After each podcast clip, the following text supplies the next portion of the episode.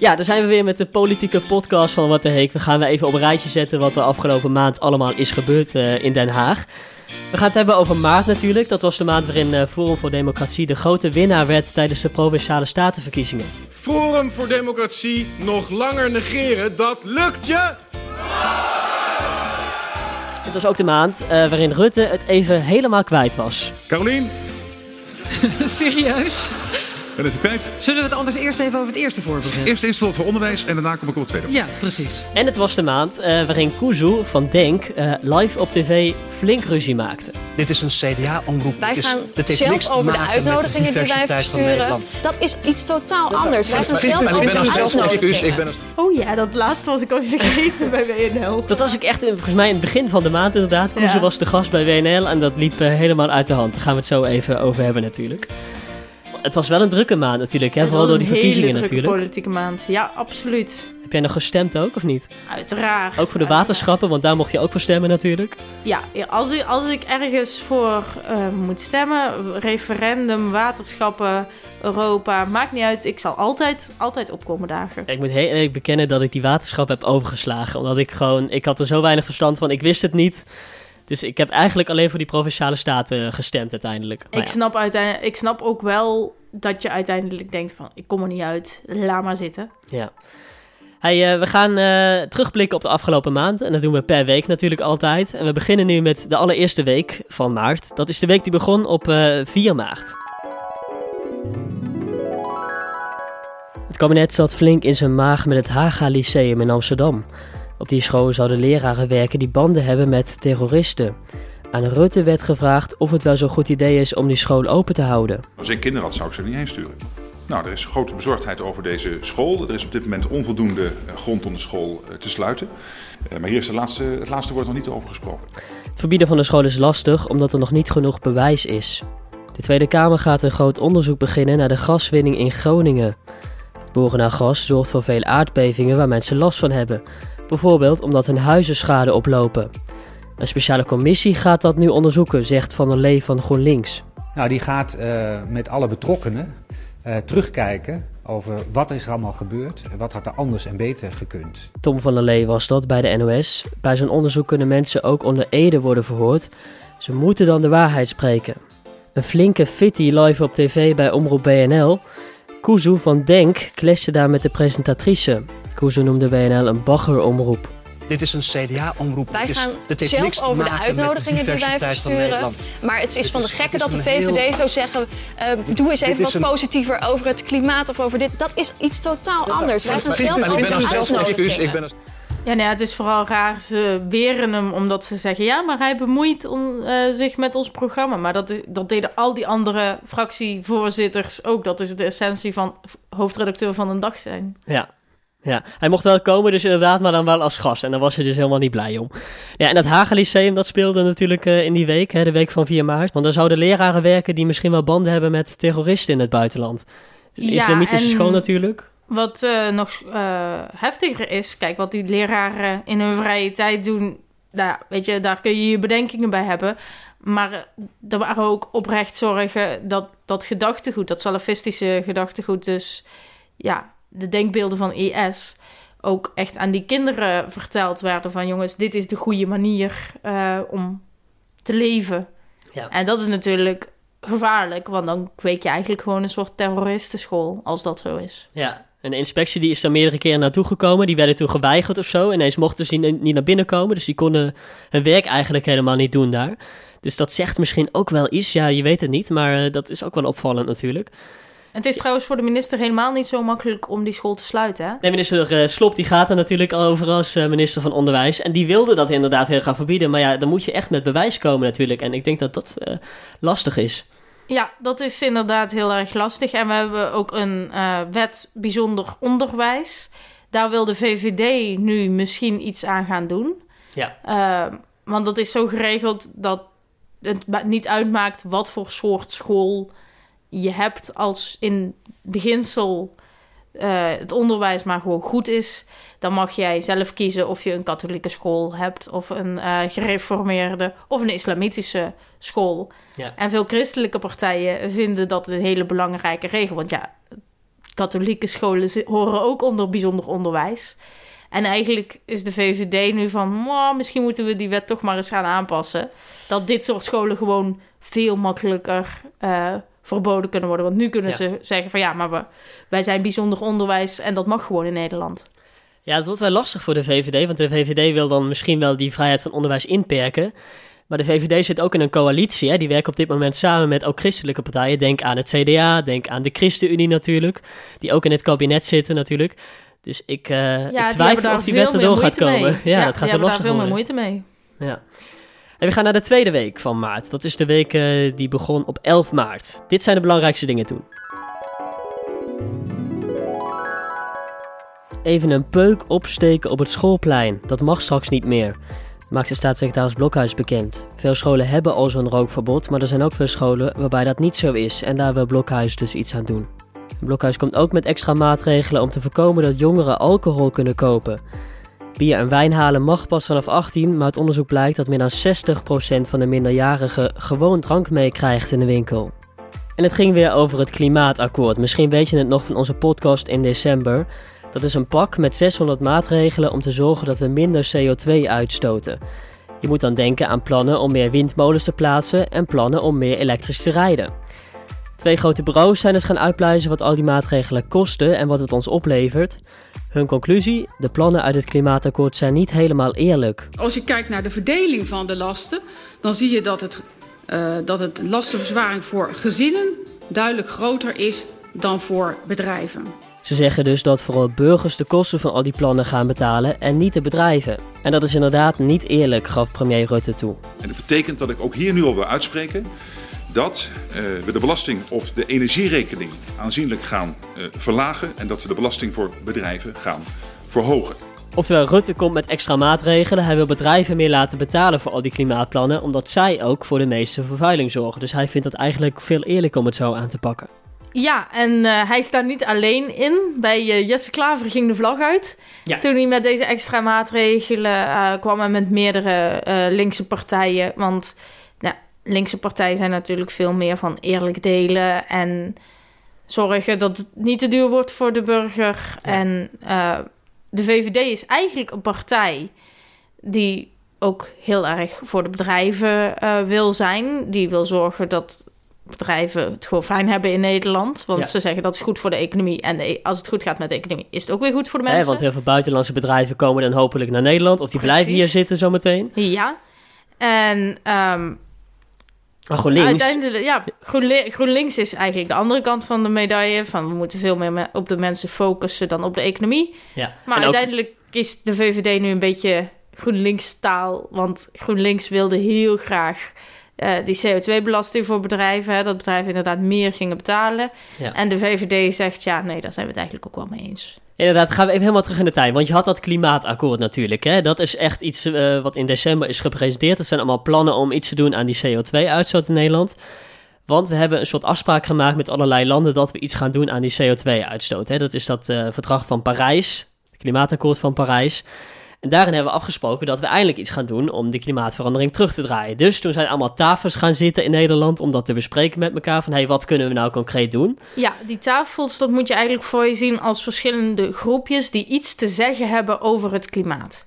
Dus je had een tafel industrie en daar gingen dus heel veel bedrijven aan zitten die veel uitstoten, dus die heel vervuilend zijn. En die gingen dus aan één tafel samen zitten hoe kunnen we dat nou oplossen? Je had ook een tafel landbouw. Want boeren, die zijn soms ook best wel vervuilend. Die kunnen ook best wel veel uitstoten met hun vee.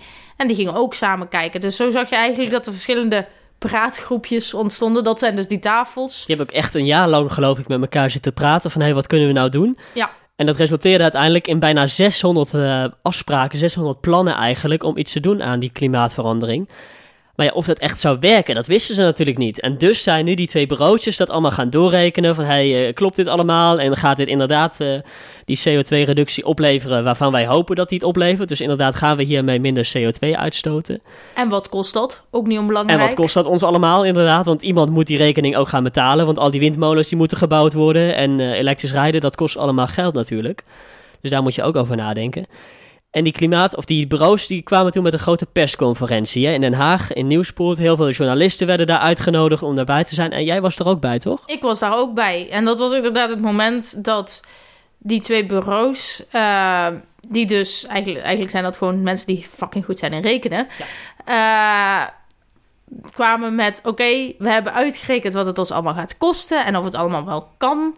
En daar de presentatie van, daar was ik inderdaad bij. En het was eigenlijk heel grappig, want ze zeiden eigenlijk uh, in die presentatie: oké, het kan zo, maar uh, het gaat voor de mensen in Nederland wel echt heel duur worden. En de oppositie, dus de partijen die niet mee regeren, die dus eigenlijk ook altijd een beetje tegen de mensen die wel aan het regeren zijn. Um, ja, die zijn heel kritisch. Die houden het allemaal heel Precies, kritisch in de gaten. Die zijn altijd natuurlijk. heel kritisch. Die dachten, oh, want ja. ze kregen gewoon een rapport met allemaal handvaten om te zeggen: ja, jullie doen het helemaal slecht. Jullie ja. doen het helemaal verschrikkelijk. En het leek wel alsof Rutte daar een beetje op voorbereid was, want die kwam, ik geloof het nog geen uur na die presentatie uh, van die bureaus, kwam die ook met een eigen perspresentatie, met een eigen persconferentie. Ja, nou ja Rutte heel die zag dat inderdaad. Rutte zag dat aankomen. Een uurtje of twee later kwam hij met: Oké, ik heb ook naar die uh, rekenmeesters geluisterd. En dit is niet hoe we het willen. Dus er komt inderdaad uh, een CO2-belasting voor bedrijven. De rekening komt bij de bedrijven. Het wordt en, allemaal eerlijker uh, verdeeld, hè? Precies, het wordt allemaal eerlijker verdeeld. Wat we er wel bij moeten zeggen, dit was wel een week voor de verkiezingen natuurlijk, hè? Ja. Zou en... dit mee hebben gespeeld? Dat Rutte dacht van, oh jee, nu gaan mensen niet op mij stemmen. Misschien moet ik een beetje moet ik die mensen tegemoet komen? Nou, dat zal zeker wel in zijn hoofd gespeeld hebben van... oké, okay, dit is iets waar mensen boos over gaan worden... want je raakt ze in de portemonnee, je zegt, hey, geef geld. Ja. Um, dus daar gaan mensen inderdaad misschien boos over worden. En zo kun je inderdaad ook zorgen dat de oppositiepartijen, de andere partijen je niet kunnen aanvallen minder, in al die debatten. Want er waren heel veel debatten natuurlijk op radio en op tv. En tegelijkertijd, voor de oppositiepartijen was het natuurlijk ook bijna verkiezingen. En die zag je, ondanks dat ze kregen wat ze wilden, toch ook wel een beetje balen van... Shit, maar hier hadden we hem op kunnen aanvallen. Hier hadden wij stemmen kunnen winnen. En hij jat zijn stemmen gewoon weer terug. Ja, een van die mensen die je benoemt is uh, Jesse Klaver natuurlijk van GroenLinks. Hè, die echt uh, al jaren pleit om meer te doen voor het milieu inderdaad. Om maatregelen te nemen. En die kwam ook met een extra persconferentie op die dag. Dat, was, dat is niet gebruikelijk, toch? Dat een fractieleider nee. zegt van... hé, hey, alle journalisten, kom even hier naartoe, want ik moet iets vertellen. En dat was natuurlijk heel erg slim. Want op het moment dat Rutte uh, niks had gedaan na dat rapport had hij op, in die persconferentie Rutte helemaal kapot kunnen maken. Ja. Had hij heel veel kritiek kunnen leveren. Dat kon hij nu niet meer. Dus wat hij nu deed, was zeggen... hey, kijk, ze hebben naar mij geluisterd. Kijk eens hoe belangrijk ik ben. Als je op mij stemt, dan weet je zeker dat er ook iets mee gebeurt. Want Rutte wilde dit helemaal niet. Maar dankzij mij gebeurt het nu toch. Ja, en hij zei inderdaad nog hè, dat hij er best blij mee is. En dat hij ook zei van ja, dit voelt een beetje alsof... Uh, alsof de premier mijn eigen verkiezingsprogramma aan het voorlezen is bijna. En dat is natuurlijk ook zo, want het is allemaal heel groen wat uh, premier Rutte nu wil doen. En we gaan weer even terug in de tijd. We gaan naar de derde week van maart. Dat is de week die begon op 18 maart. Ja, en dat was de week waarin de verkiezingen waren in Nederland. We mochten stemmen op wie ons gaat besturen in de provincie. De verkiezingen zelf die waren op uh, 20 maart, maar eigenlijk ging het er de hele week over. De avond voor de verkiezingen kwamen de leiders van alle partijen samen in een debat bij de NOS op tv. Ze kregen nog één keer de kans om duidelijk te maken wat ze vinden. Bij premier Rutte ging dat niet helemaal lekker. Hij kreeg live op tv een blackout. Uiteindelijk, moet even, waar was die tweede voorbeeld? Carolien? Serieus? Ben het kwijt? Zullen we het anders eerst even over het eerste voorbeeld hebben? Eerst eerst voor onderwijs en daarna kom ik op het tweede. Ja, precies. Tja, hij was het even helemaal kwijt. Na afloop reageerde Rutte nog even bij Nieuwsuur. Dit is de hel wat je kan gebeuren in een debat. Als je zo'n blackout hebt. Je hebt het allemaal goed voorbereid. En fuck, je kan het argument niet vinden. Caroline is politiek adviseur. Caroline is dus degene die hem helpt bij het voorbereiden van debatten, speeches en interviews. En de dag daarop was het dan zover en mochten we naar de stembus. Deze vrouw stemde ook en vond dat best belangrijk om te doen, zei ze tegen Omroep Brabant. Je hebt stemrecht. Ik vind dat je daar gebruik van moet maken. En zeker als je ziet wat er in Engeland is gebeurd, dat de jongeren niet zijn gaan stemmen. denk ik dat het extra belangrijk is als je juist wat jonger bent om ook te gaan stemmen. Ja, best veel mensen zijn uiteindelijk ook naar de stembus geweest. Het was de hoogste opkomst in 30 jaar bij de provinciale statenverkiezingen. Forum voor Democratie was de grote winnaar. In de Eerste Kamer krijgt de partij van Thierry Baudet 13 zetels. In alle provincies won de partij veel en in drie provincies werden ze zelfs de grootste. Ja, best wel knap. De partij deed namelijk voor het eerst mee aan die provinciale statenverkiezingen. Ja, en Thierry, die was natuurlijk blij. Vandaag is dus het moment om een boodschap te sturen aan Mark Rutte en de gevestigde machten. Forum voor Democratie nog langer negeren, dat lukt je! Forum was niet de enige winnaar trouwens, ook GroenLinks deed het goed. We zeiden, deze verkiezingen zijn klimaatverkiezingen. En dat is gebleken. GroenLinks heeft een geweldig resultaat neergezet. De partij van Jesse Klaver won vijf zetels en heeft er nu negen in de Eerste Kamer. Voor het kabinet was het een minder leuke avond. De partij van Rutte en de partijen waar Rutte mee optrekt hebben nu geen meerderheid meer in de Eerste Kamer. En dat betekent dat het voor Rutte lastiger wordt om plannen uit te voeren. Want ja, alleen met een meerderheid worden wetten aangenomen. En dus zal de premier meer moeten gaan samenwerken met andere partijen, zegt Marleen Drooy van de NOS. Rutte zegt dat hij zich niet zo heel veel zorgen maakt. Hij moet gewoon wat meer kopjes koffie gaan drinken met andere partijen om ze over te halen om mee te werken. Dat gaat hem wel lukken, denkt hij in ieder geval. Maar of dat met Forum voor Democratie wordt, dat is nog maar de vraag. Ja, kopjes koffie drinken dus voor Rutte zometeen. Met welke partijen zou die eventueel wel kunnen samenwerken? Want uh, Forum voor Democratie, dat zit er dan misschien niet zo in. Welke partijen komen wel in aanmerking, denk je? Ik denk meest waarschijnlijk GroenLinks. Want GroenLinks is de grote winnaar ook van de verkiezingen. Die inderdaad aan een meerderheid kan helpen. Maar tegelijkertijd weet het kabinet ook heel goed, en dat weet GroenLinks ook. Zij zijn de enige eigenlijke gesprekspartner met wie het een beetje klikt. En dat is voor GroenLinks natuurlijk een hele fijne positie om te hebben. Want als je weet dat jij eigenlijk de enige bent die kan helpen, dan kun je een positie innemen dat je zegt: Oké, ik wil best helpen, maar wel volgens onze regels. Ja, dus dan kunnen ze toch een beetje invloed uitoefenen op hoe Rutte het gaat doen zometeen. Wat zijn nog partijen die misschien in aanmerking komen om even mee te gaan babbelen als, als je Rutte bent? Nou, Forum zou ik niet uitsluiten. Alleen op dingen als klimaat gaat hem dat niet worden. Maar Thierry op... Baudet ontkent ook eigenlijk hè, dat er klimaatverandering is. Dus dat komt misschien niet zo snel in aanmerking. Precies, dus uh, klimaat wordt een dingetje. Maar andere punten, daar zijn ze het soms best wel eens met de VVD. Dus daar zouden ze misschien toch wel kunnen steunen. Ja, het zijn ook allebei rechtse partijen natuurlijk, hè? Forum en de, en de VVD. En dan gaan we terug naar die verkiezingen. Het was best een spannende campagne natuurlijk. Het duurde even voordat die campagne helemaal op gang kwam. Want het leefde niet echt, leek het wel. Want mensen waren toch niet zo bezig met die provinciale statenverkiezingen. Uiteindelijk waren er wel veel debatten op tv. Uh, ook de NOS had natuurlijk een eigen debat toen, de avond voor de verkiezingen. Toen kwamen alle lijsttrekkers bij elkaar. En dat was niet in Den Haag of zo. Waar was het debat wel? Weet jij dat nog? In Arnhem, in het provinciehuis in Arnhem. Waarom in Arnhem? Omdat, uh, ik denk de NOS het idee had, het zijn provinciale verkiezingen. Laten we dan vooral ook de provincie ingaan. Oh ja, dat is wel logisch inderdaad. Om dan een keer niet uh, in de Randstad te gaan zitten met zo'n live tv-debat. Jij was ook bij dat debat hè, in, uh, in Arnhem daar. Is jou nog wat opgevallen?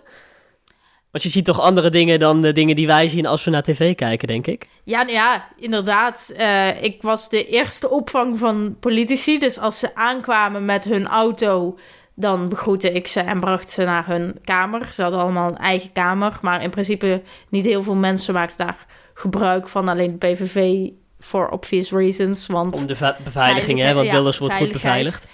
Waren ze zenuwachtig? Had je die indruk? Het was toch alles of niets de avond voor de verkiezingen? Ja, natuurlijk. Iedereen is uh, zenuwachtig. Vooral de woordvoerders, de Carolines van deze wereld. Die vonden het vooral spannend. Want dat zijn eigenlijk de mensen achter de schermen. Die heel veel gerepeteerd hebben met die uh, politici. Heel veel geoefend. Die alles hebben voorbereid en bedacht. Dus als een politicus dan een grapje maakt, dan kun je ervan uitgaan dat dat grapje echt al tien keer geoefend is. En dan is het natuurlijk heel spannend van, oh, komt dat er lekker uit? Ja, het was allemaal minder spontaan dan het misschien wel lijkt, inderdaad. Hè? Ja, ja. ja, dat is vaak bij dit soort debatten dat dat soort dingen wel echt goed gerepeteerd zijn. Ja, want er kijken ook echt heel veel mensen. Er hangt heel veel vanaf natuurlijk. Maar toch ging het uh, mis bij Rutte. Ja, Carolien was absoluut niet gerepeteerd. Nee. dat was echt ook bizar dat de politiek journalisten zeiden: wat doet hij nou? Want Ja. Rutte is best wel goed in debatten. Dit soort blackouts krijgt hij nooit. Ja, moeten we er wel bij zeggen, er, waren, er was een aanslag natuurlijk in Nederland, de dag daarvoor geloof ik, of twee Ja, dagen nee, daarvoor dag, in Utrecht. Een dag eerder in Eh, in de tram is iemand gaan schieten, dus Rutte was daar heel druk mee natuurlijk om, eh, om dat eh, goed in, goede banen te leiden. Dus misschien dat dat meespeelt dat hij Dat heeft zeker misschien wat minder slaap had hij, die tijd. hij had echt heel weinig geslapen. Hij had volgens mij niet geslapen. Hij, en je moet je ook voorstellen, hij was helemaal niet bezig met dit debat. Hij was met zijn gedachten zo ergens anders. Dit Ja. moest ook nog even. En dat je dan inderdaad een keer een foutje maakt, dat is wel logisch misschien ook.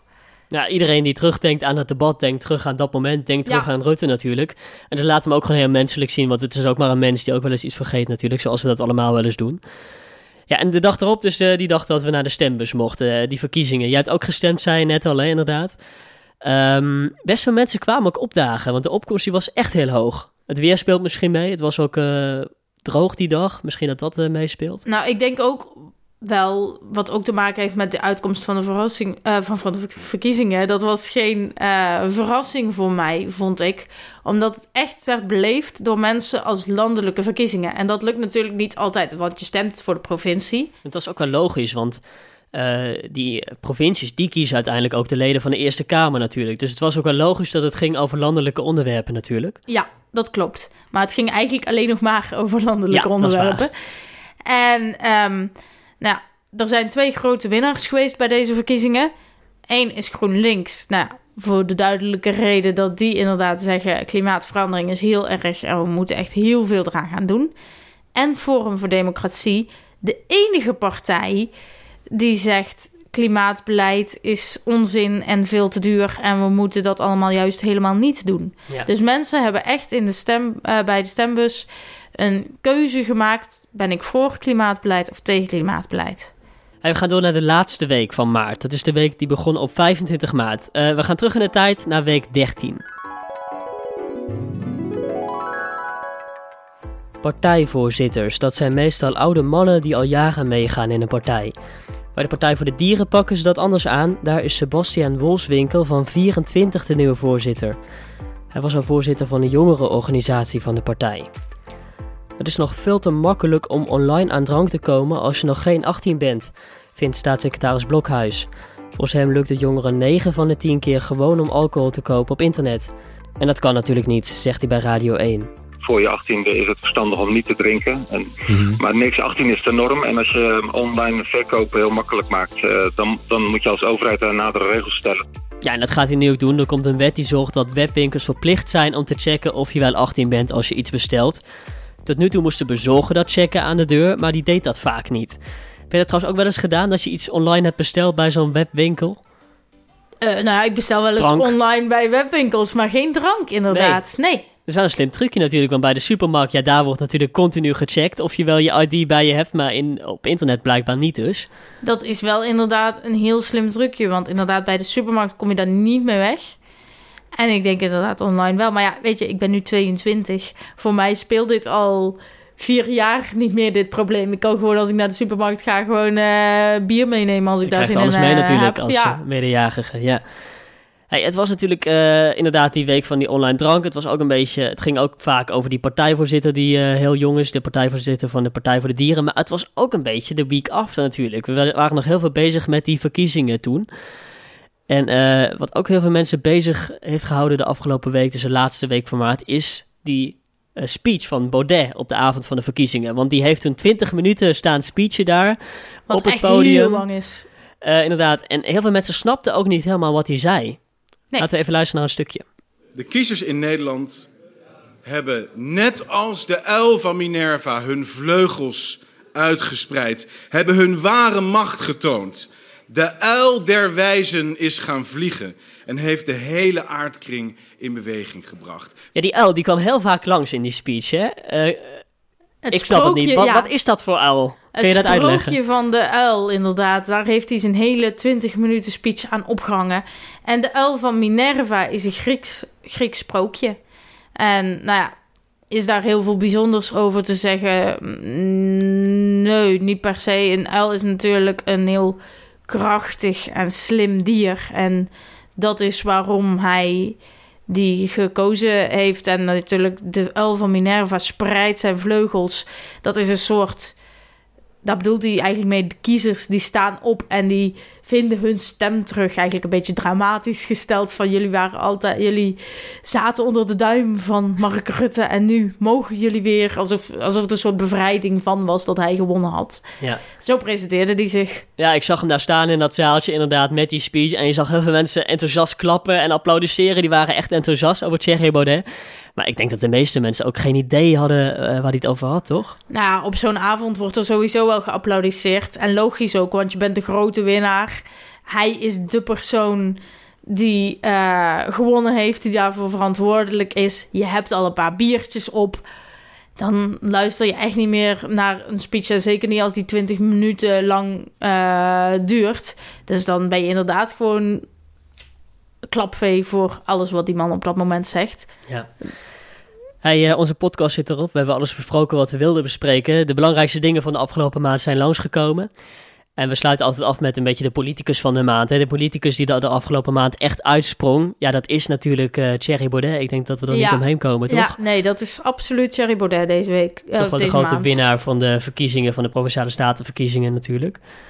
Ehm, wat kunnen we komende maand verwachten? April gaat bijna beginnen. Uh, wat zijn een beetje de dingen die gaan spelen in april? Ik denk dat we vooral even naar de provincies moeten gaan kijken. Want in veel provincies is Forum de grootste of de tweede partij geworden. En nou, daar moet, net als landelijk, moet daar, daar besturen worden gevormd. Moet gekeken worden welke partijen het nu dadelijk daarvoor het zeggen hebben. En dat is nog niet zo makkelijk als normaal gesproken. Want de andere partijen in de provincie vinden Forum best wel eng. Want ze kennen de mensen niet. Ze kennen de ideeën van Forum in de provincie niet, omdat die vaak geen provinciaal of een heel semier, heel klein provinciaal programmaatje hadden. Dus dat is best wel spannend. En Baudet heeft ook eerlijk toegegeven van ik deed vooral mee omdat ik graag uh, in, de, Eerste, Kamer, wil zitten. Het ging hem eigenlijk helemaal niet zo om die provincies. Nee. En toch moet hij daar nu mee gaan onderhandelen om eventueel in het bestuur te gaan zitten van Precies, die provincies. want die andere partijen die hem dus best wel eng vinden, willen ook niet zeggen oké, je mag niet meedoen, want ze zijn wel de grootste geworden in die Ja, dan zou je al die kiezers negeren natuurlijk. Precies, dus dat, dat kunnen ze ook niet maken. Dus dat gaan, willen ze ook eigenlijk niet doen. Dus dat is nog best wel spannend, best wel een dingetje. Ik ben heel benieuwd, want ze zijn in drie provincies echt de grootste geworden. Dus ik ben heel benieuwd of ze daar ook echt aan de macht komen zometeen. Precies, ja. Dus dat gaan we afwachten. Ja, hey, dankjewel voor je komst. En ik zie je in uh, april natuurlijk weer als we weer een uh, nieuwe podcast hebben. En ondertussen kun je het laatste politieke nieuws natuurlijk gewoon in de gaten blijven houden op onze website, hè, op wattheheek.nl. We zijn klaar. Dank u wel.